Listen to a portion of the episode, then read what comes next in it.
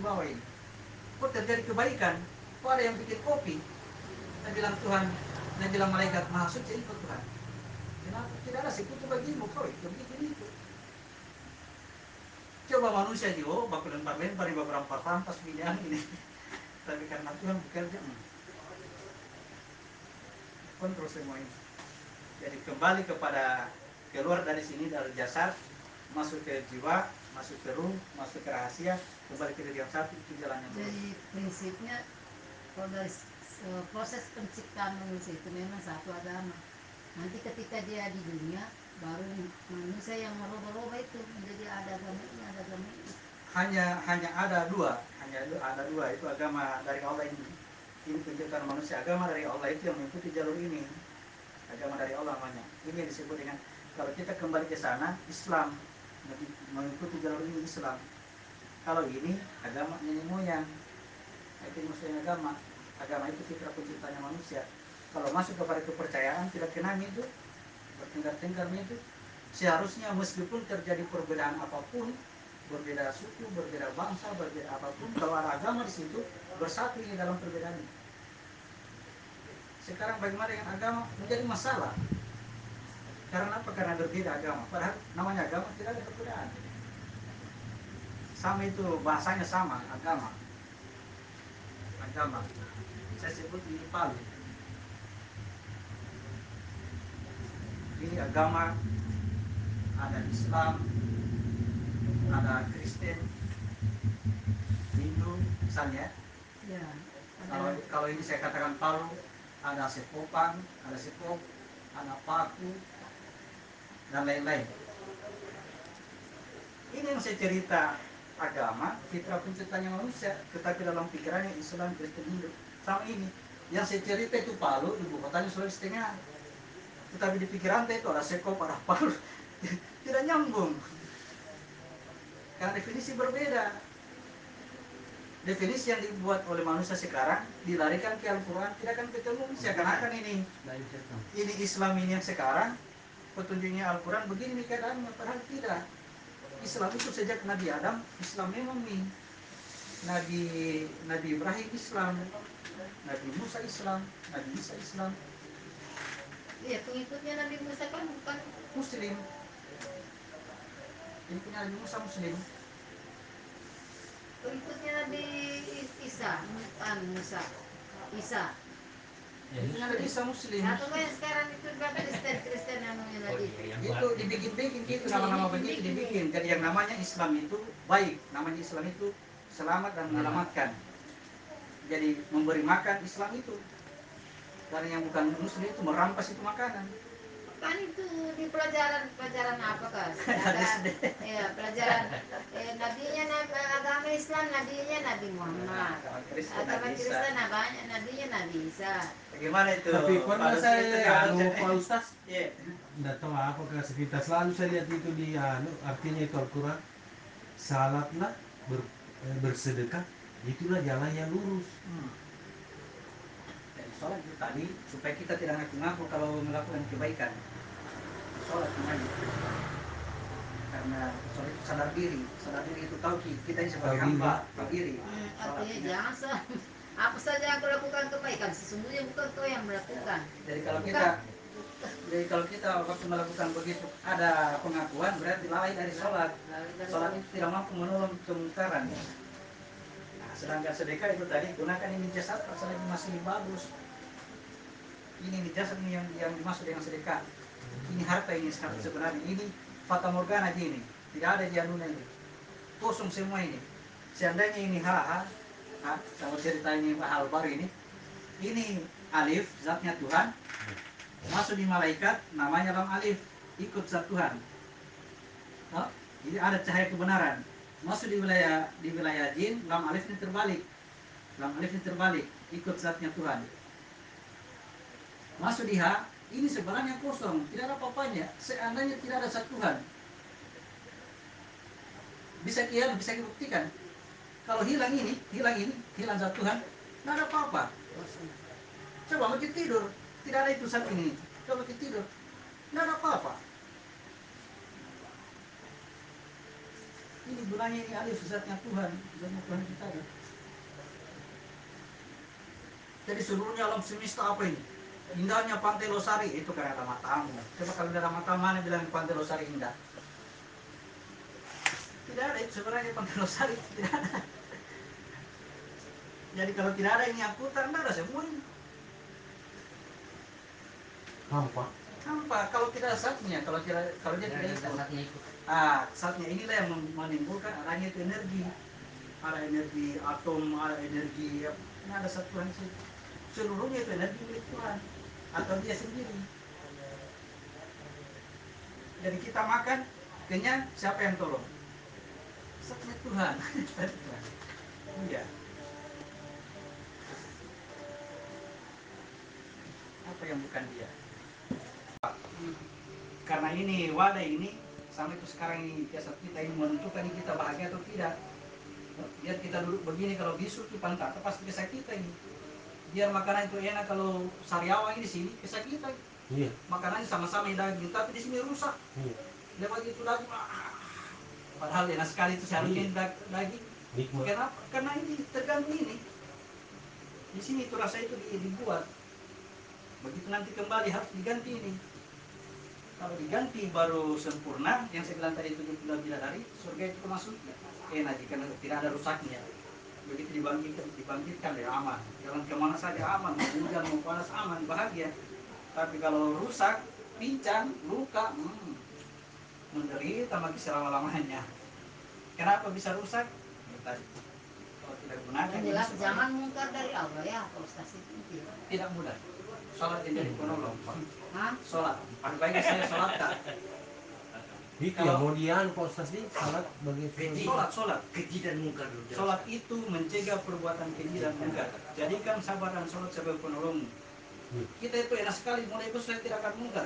Cuma itu juga bagian kemungkaran itu tadi mengungkar itu. Tidak mungkar memang dari awal. Waktu saya bilang tidak mau mungkar, mungkar bisa. Kita tolong sama Tuhan saja. Jadi tugas kita, karena kita kan berada di wilayah kekuasaan hawa nafsu ini mau mengaku-mengaku, perbaiki sholat tak. Lakukan lagi kebaikan masih mau dipuji, perbaiki sholatmu. Tidak saya maki-maki diri, kenapa saya mau dipuji? Tidak usah bi. Itu namanya toleransi terhadap orang kafir. Jadi toleransi terhadap orang kafir itu kepada diri tersendiri. Jadi itu di dalam diri anda kafir. Ini ini disebut kafir. Kenapa disebut kafir? Nah, tutupi ini zatnya Tuhan. Nah, tutupi zatnya Tuhan, nampakkan dirinya. Kafir itu maksudnya dia tutupi. Kofir, kopor, penutup. Siapa yang tolong itu? Saya. Dia nampakkan dirinya, dia tutupi zatnya Tuhan, kafir. Jadi siapa yang kafir? Ketika sudah terlahir kafir dulu. Makanya turun Al-Quran supaya kita selamat dari kekafiran. Tapi kalau begini terakhir keluarga Islam, wah saya Muslim ini tidak mau itu baca Al-Quran. Islam memang. Padahal kalau terlahir kafir, wih, bagaimana cara sudah selamat baca Al-Quran? Aneh bagaimana ini? Jadi semua sama, begitu terlahir sama kafir. Siapa yang mau ikuti Isa, ikuti Al-Quran, selamat. Ini sekarang permainannya iblis luar biasa. Luar biasa iblis itu Nasuruki baca Al-Quran, bahas amin kamu saja, bunyi-bunyi kamu saja, terbaik bunyinya so, bo, ho, ho, tapi lo kencing. Tidak tentu apa maksudnya, kalau orang Arab memang karena bahasanya tidak hanya dia, bahasanya memang dia harus harus benar. Kapan salah, salah bunyi pastinya ketawa iki, karena dia orang Arab. Kita itu maksudnya apa ini? Apa maksudnya? Kalbu, kalbu itu hati.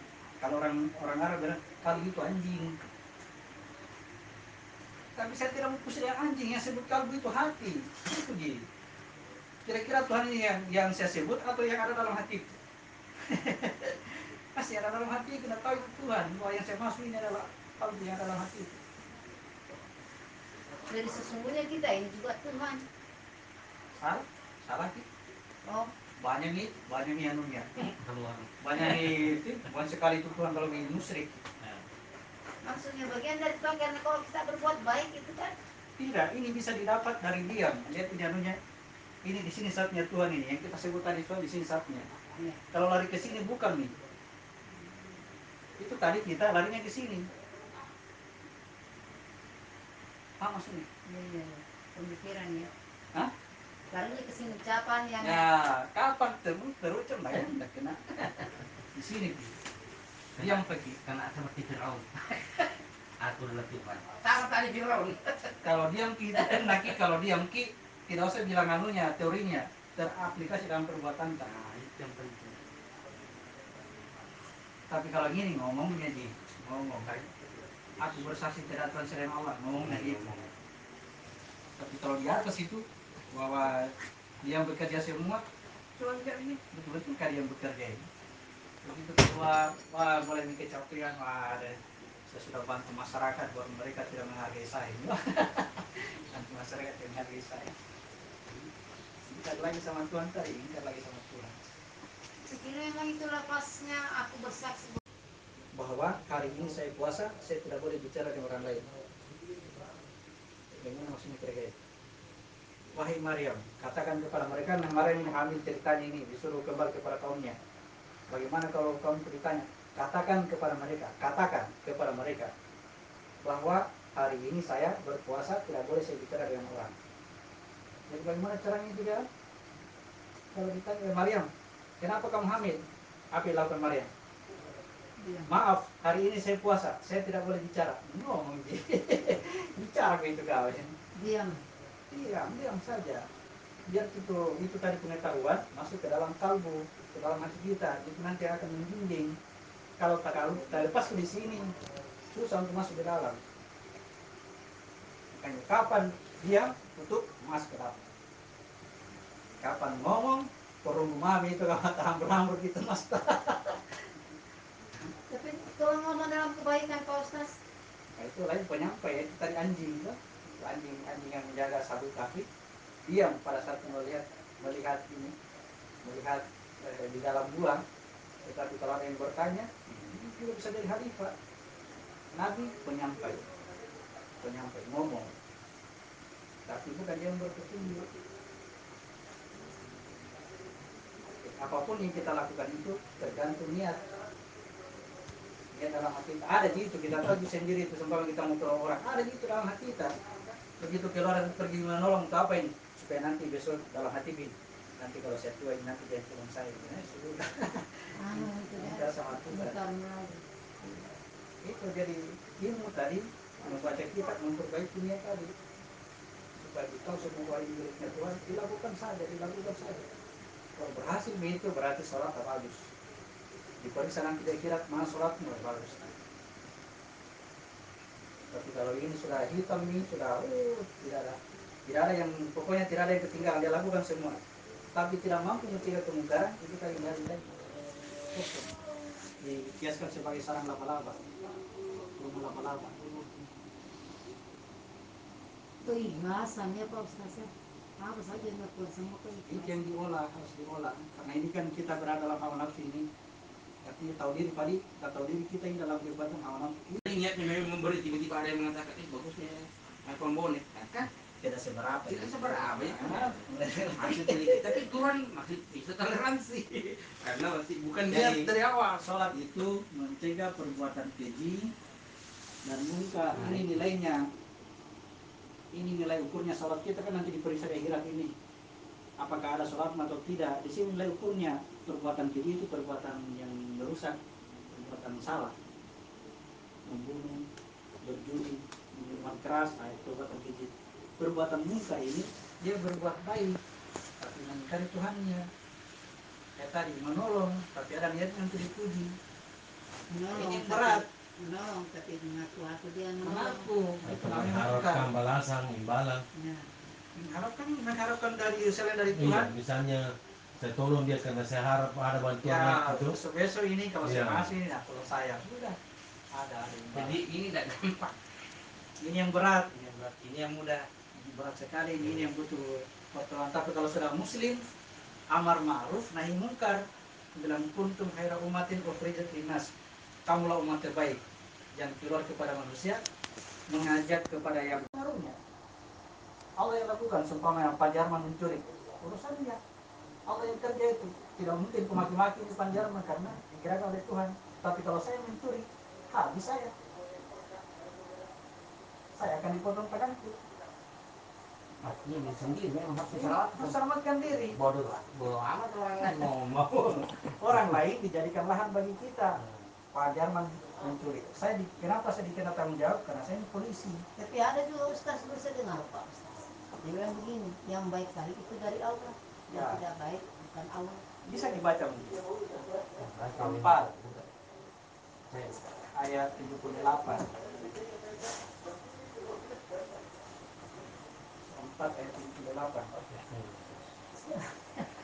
Kenapa?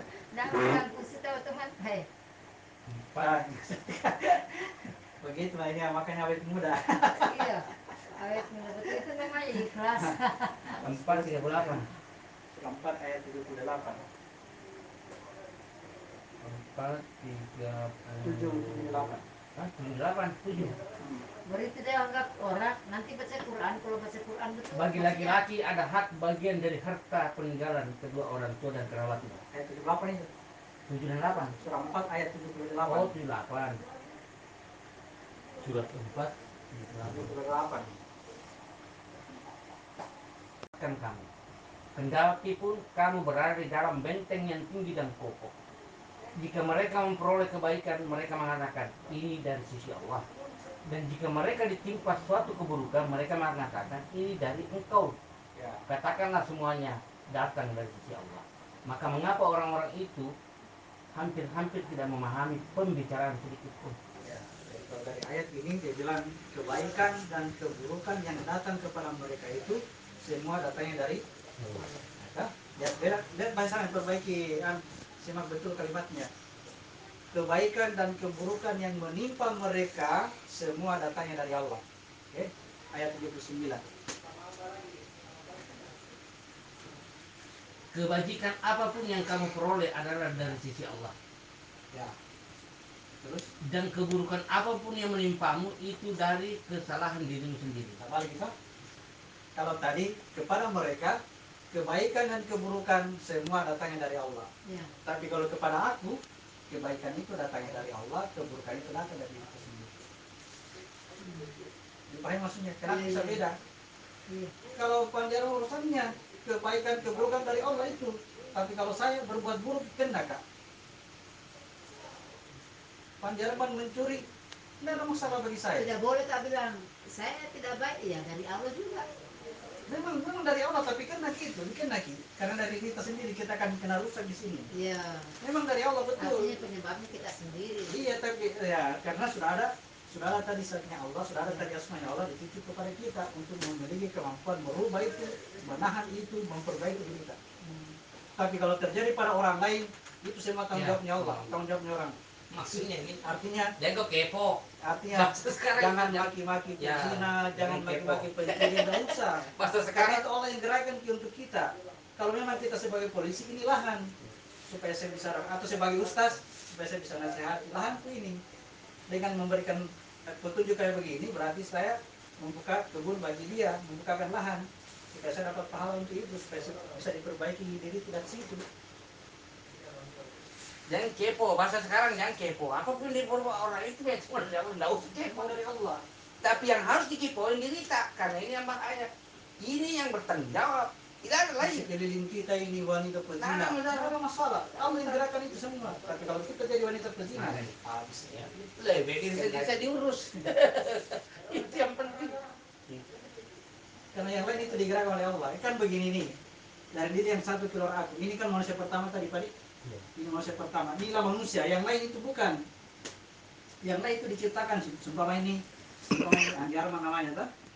Ternyata dia akan terlahir sebagai Jerman. Yang lain ini, mamanya, bapaknya, anaknya, istrinya, semua dari sini semua. Dari jalurnya hawa nafsu.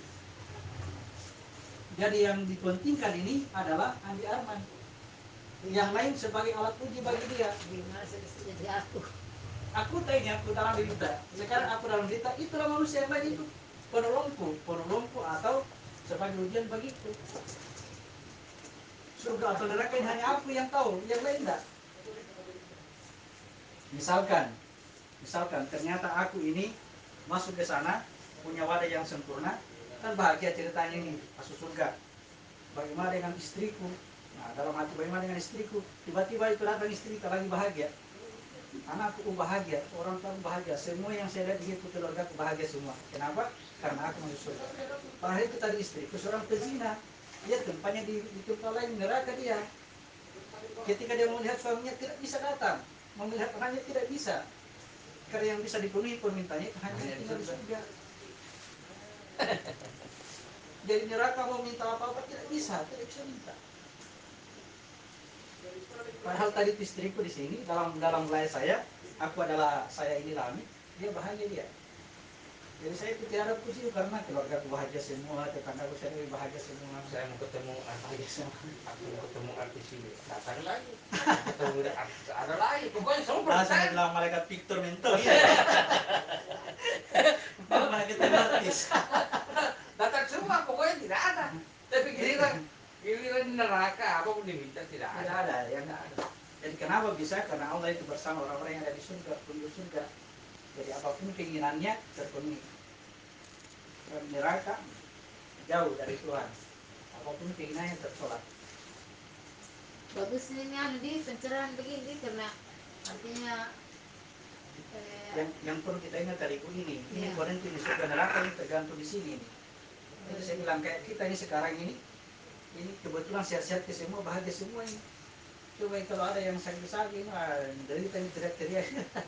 Sana itu nanti di sana dalam kondisi yang ngalami satu tempat wilayah begini dalam surga dan neraka tipis, tipis batasnya seperti kulit bawang.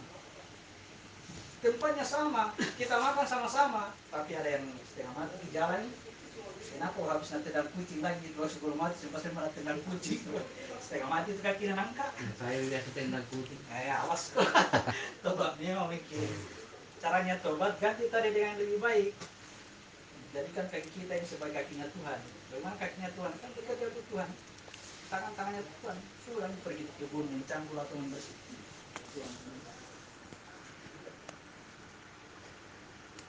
Jadi dipinjam diri kita oleh Tuhan. Kita serahkan dirinya. Kalau namanya puasa, puasa tahan diri. Tahan diri tak. Supaya Tuhan masuk. Itu namanya puasa. Nanti kalau haji, itu Tuhan nah bukakan di rumahnya juga, masuk ke datang ke rumah, nah, bukakan dua pintu. Haji namanya, makro kita masuk ke rumahnya Tuhan. Kalau kita puasa, Tuhan yang masuk ke dalam kita, makanya bilang pahalanya orang puasa harus saya gantikan, harus saya yang kasih. Dengan pahala duit, maksudnya dia dia gantikan. Menahan diri itu tadi jangan mengaku, menolong, jangan mengaku mengaku, menolong saja. Pun sampai nyaji ke apakah orang itu mau sekali tuh mengaku mau nahan atau orang mau terserah yang jelas ini saya membersihkan pokoknya dengan sambil ini jaga terus ini jaga terus karena ini namanya syukuri selagi masih kuat kalau lemami tidak bisa bergerak stroke misalnya yang lainnya masih bisa dipakai pagi-pagi yang lain ini mau mie apa ini habis mie dia habis masa pakainya yang lain saja tapi sambil tinggalan mami pijit-pijit mami orang tua tak masih bisa dipakai. Kalau sudah selesai, ambil, selesai. Digantikan lagi dari lebih baik daripada ini. Makanya itu yang terlahir di sini buta, terlahir buta di sini, di sana itu sudah melihat mimpi. Yang terlahir lumpuh, lumpuh kakinya di sini, wah, ini bagusnya di kaki. Itu yang bahaya, lahir di sini normal semua, bukan begini, ngawas. Kapan salah-salah pakai ini? Sudah. Sudah, pagi yang sudah disimpul, ya. Benar, ya. Hmm? Iya, makanya rahmat lil alamin, kemudian memperbaiki akhlak itu tugasnya Nabi Muhammad bin Abdullah ini. Jadi memberi rahmat itu bukan pilih-pilih orang. Ya. Kita mau tolong orang berdasarkan K T P-nya. Kalau K T P-nya Islam, saudaraku itu kapan tenggelam tolong dia. Hmm. Tapi kalau orang Toraja tenggelam orang Kristen biarkan mati kalau mati lalu bersih. Salah begitu pasti. Ini tugasnya Muhammad. Seperti itu dong kemarin ya siapa Ahok deh. Begitulah karena kepahaman tentang Islam masih anu masih belum kena jadi wajar-wajar saja. Tapi contoh itu kan ini ini zamannya orang kan itu. Masanya pada saat eh pada saat Nabi bisa turun. Nabi bisa turun sekarang. Turun. itu penyelamat, sekarang penyelamat, tapi penyelamat. Memang ini bagus kalau kebanyakan orang tahu, artinya banyak orang tahu. Hmm. Jadi kita hanya istilahnya dulu itu apa? Sebagai burung pipit. Burung pipit. Ada itu waktunya Ibrahim dibakar oleh kaumnya. Ada burung pipit yang dia ambil itu air dengan parungnya, baru dia pergi tembakan itu dia punya Ibrahim. Niatnya itu untuk memadamkan itu punya Ibrahim. Tapi namanya paru burung pipit, setetes yang naik tidak mungkin padam. Tetapi itu, itu kelakuannya, perlakuannya bahwa dia mendukung itu untuk memadamkan itu api, meskipun dia tidak mampu. Nah, ini tugas kita. Iya. Tidak mungkin kita mau kasih tahu semua orang kayak begini, tidak mungkin. Kalau bukan orang yang salah, kita bisa. Yang dilakukan saja tidak bisa, dia bisa. Mau meja apa? Yang begini-begini mau lata-lata, begini. Wah, tidak main-main. Saya Pak Ustaz termasuk langsung paling meluh. Iya, ini di boleh misalnya jadi dulu dikumpul oleh hawa nafsu di sini, mau mengeluh, mau mau sakit, mau apa di sini terus jadi sakiti. Tadi kan Nabi bilang Tuhan sabar, sabar, sabar, sabar kenapa sebentar sekali ini. Tapi kalau kita selalu mengakui jika saat proses ini luar biasa kalau mau mengakui, kalau bisa itu kalau bisa kalau bisa itu pertolongan Tuhan karena memang orang berdosa itu susah sekali untuk mengerti itu. Kecuali itu harus sama Tuhan. Maksudnya kita berdosa itu artinya kita dikuasai oleh Allah sendiri. Allah pun yang membuat kita itu sembarang mungkin tidak meningkat. Kenapa saya kami itu Ustaz? Ada dulu satunya eh, tante toh waktu masih hidup saya punya orang tua ibu-ibu. Saya kan yang merawat. Saya selalu mengeluh. Kemudian saya selalu bilang sama tante. Yang berdosa kan itu sekor sama mamiku. Ya, karena, karena sebelumnya kita belum tahu ya. Tuh, harusnya itu dibuatkan pilihan bagi kita. Saya cerita, saya bilang, saya berdosa itu kalau mamiku. Dia bilang, kenapa bisa nak? Bagus itu, karena aku akui dosamu. Karena aku selalu mengakui dosamu. Kan, kan ceritanya begini nih, selagi jasad ini masih sanggup, masih kuat keasiasian itu begini, lakukan memang apa yang bisa kita lakukan, meskipun di dalamnya itu mengaku-mengaku. mengaku atau pencapaian atau apa hmm. Karena begitu masuk ke finishnya mau mi anu mau mi lepas ini jasad ajal tiba-tiba di situ menyerah ki menyerah minta ampun tobat mak atas kembali kita tadi minta atas kembali semua melanta karena itu di, di penentuan itu sebelum napas di perhubungan bahwa ampun memang mak ampun mak tidak berdaya kan di situ kasihnya Tuhan jadi selagi masih bisa dipakai ini meskipun mengaku-mengaku tadi biar nih saya tolong biar nih, tapi nanti di sini buat ternyata saya tidak mampu tulang itu es kembali tadi daripada artinya kan dari, sekarang kita pelajari nih tahu nih ya oh ternyata begitu ya maksud saya daripada dari sini tidak saya dulu kerja dulu belajar dulu ilmunya supaya tidak mengaku mengaku nanti tua pi nah, tidak berdaya nih orang orang mami yang ngurus ki bukan ya. Kita yang mengurus orang tuh udah terlambat ini hartamu dia begitu diterima tobatmu dikasih hartanya tidaklah hartanya tidak ada malangnya itu itu kekuatannya tobat itu dari sekarang masih masih sehat-sehat masih bisa mengaku apalagi kalau sudah di sini setelah tumor ini sudah gempa semua ini itu orang mati itu orang meninggal dunia itu kiamat ini berguncang semua goyang semua ah bumbung berhamburan semua pokoknya kan padahal itu orang dulu dulu gitu perasaan meninggal biasa kita pusing kan? Iya. Biasa pusing kita jalan syamarakan apa mini dunia padahal biasa-biasa ya kita jadi kekacauannya ini dunia ada di sini pikiran tak hmm. Sama itu waktu sakratul maut mau mati dibilang itu hari kiamat itu sebenarnya matahari dan apa ini bulan bertabrakan apa yang kita lihat semua kacau itu di situ di situ itu kita teriak-teriak ampun ampun maaf tau bang tau bang mah di situ kita lunya puncaknya karena kita keterangannya ini dunia seimbang karena di dalam ini seimbang masih aman-aman tapi terikat ruangan waktu masa tuanya habis milih mami wah harus semua mini setengah mati di jalan kenapa kayak begini itu dunia setengah mati di jalan padahal tenang-tenang di dunia di dalam ini kacau ya. Begitu nanti kiamat kematian diterima tobat sebelum nafas sampai di terumbu itu dia harus nanya menyerah untuk situ. Kalau di sini selalu mengaku-ngaku dan bilang tadi, itu pasti mengaku karena hawa nafsu lawan. mukilawat hawa nafsu sepuluh banding satu. Jadi sepuluh orang satu yang bisa gitu. Kalau perang Badar, perang Badar satu banding empat, satu banding tiga, sekian. Kalau hawa nafsu satu banding sepuluh. Perang Badar itu seribu berapa ya? seratus orang tentaranya Muhammad lawan seribu tentaranya orang kafir. Jadi satu orang harus harus nabunuh tiga orang baru bisa nahan. Kalau anu Pak Ustaz, biasa kan itu apakah itu nafsu atau kebaikan apa? Biasa kan misalnya sudah waktu, sudah waktu, waktu kita sholat kan sudah ada sudah panggilan waktu sholat. Tapi ya ada pekerjaan yang harus masih diselesaikan dan itu eh, masuk tidak bisa kalau kita selesai, harus selesaikan dulu baru saya pergi sholat. Yang kita maksudkan itu mendirikan sholat namanya, belum ke sholat. Mendirikan sholat. Kalau sholat itu harus setiap waktu, harus menurut apa ini mengepel harus sholat sih. Kalau tidak sholat tidak jadi kini nuta ini mengepelkan. Memasak harus sholat sih. Yang kita lakukan ini baru mendirikan. Nah mendirikan sholat tadi kenapa lima ini? Nah susun kita punya diri di sini. Nah susun cerita. Dan maksudku saya Pak Ustaz, apakah misalnya saya sementara melakukan kebaikan, ya. Tapi kebaikan ini harus berlanjut. Artinya enggak, saya ber. Maksudnya anu ini mungkin Pak Ustaz, syariatnya. Syariatnya itu saya katakan, syarakan kepada hakikat, karena kalau oh, itu iya. Sampainya kiamat tidak akan berhenti kita bertanya, tidak ada solusinya untuk itu. Hmm. Karena sholat biar biar bilang tinggalkan kita bekerja, tidak ada itu nilai sholat. Kalau tidak mampu kita mencegah perbuatan kita mungkar, karena itu sholat bukan itu tadi yang namanya masalahnya. Yang mulai dari sholat itu bukan yang tidak sholat zuhur, sholat apa tidak. Yang mulai dari sholat itu ketika ada kerja itu kebaikan, ada kemungkaran di dalam. Berarti sholatnya tidak bagus, perbaiki lagi sholatnya. Perbaiki sholatnya.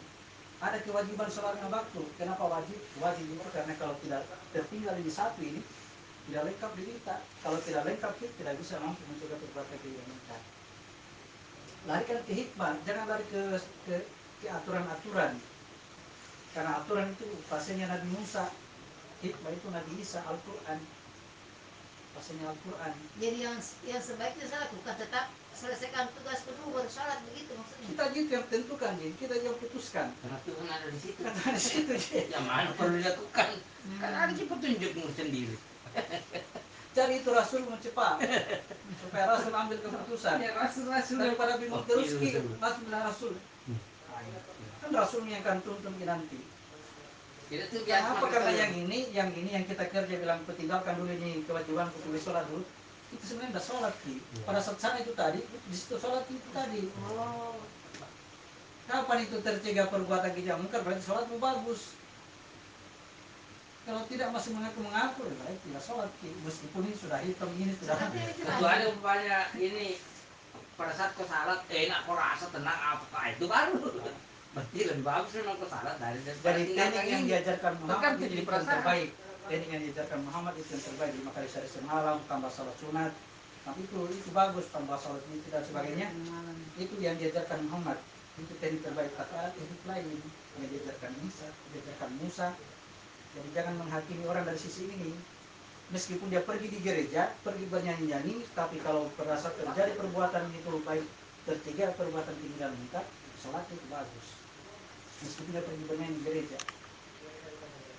Apa maksudnya? Bah, tapi nah. eh, saya pikir pasti kiraku. Tidak mengertinya. Kalau orang berpikirnya sholat itu kan syariatnya toh. Ya, mulai mulai itulah tanda semua sholat itu harus di masjid. Sholatnya wanita di rumah, itu rumah, ini, ini namanya rumah. Nah, ini sebenarnya wanita, masjid itu di sini.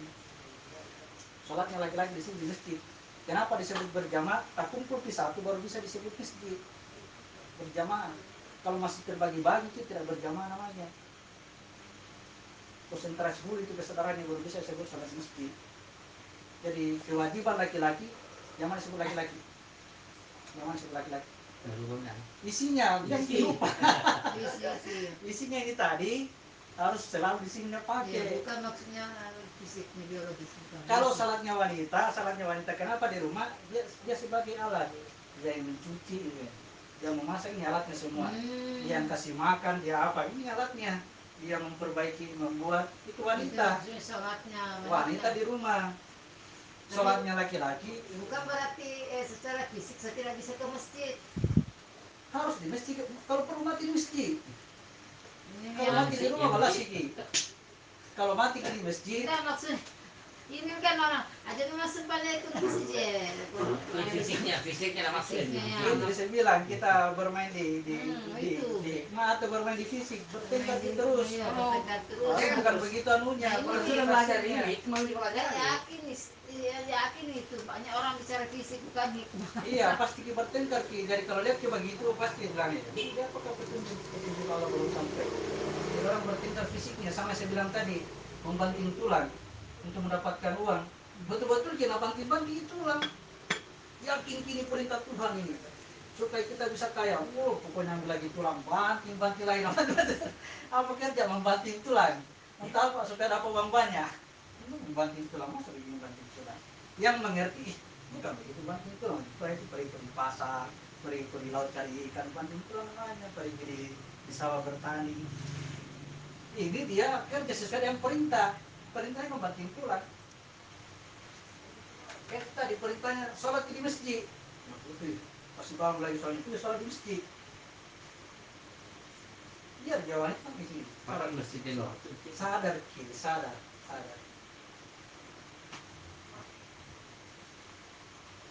Tapi kalau orang ke masjid nggak ada masalah itu tanya itu lagi ayat itu tadi ayat itu saya mau kebaikan terus mau ke sana ke mau kemana terserah yang penting pada saat ini terjadi tercegah perbuatan keji dalam muka itu nilai ukurnya akhirnya kita jangan menilai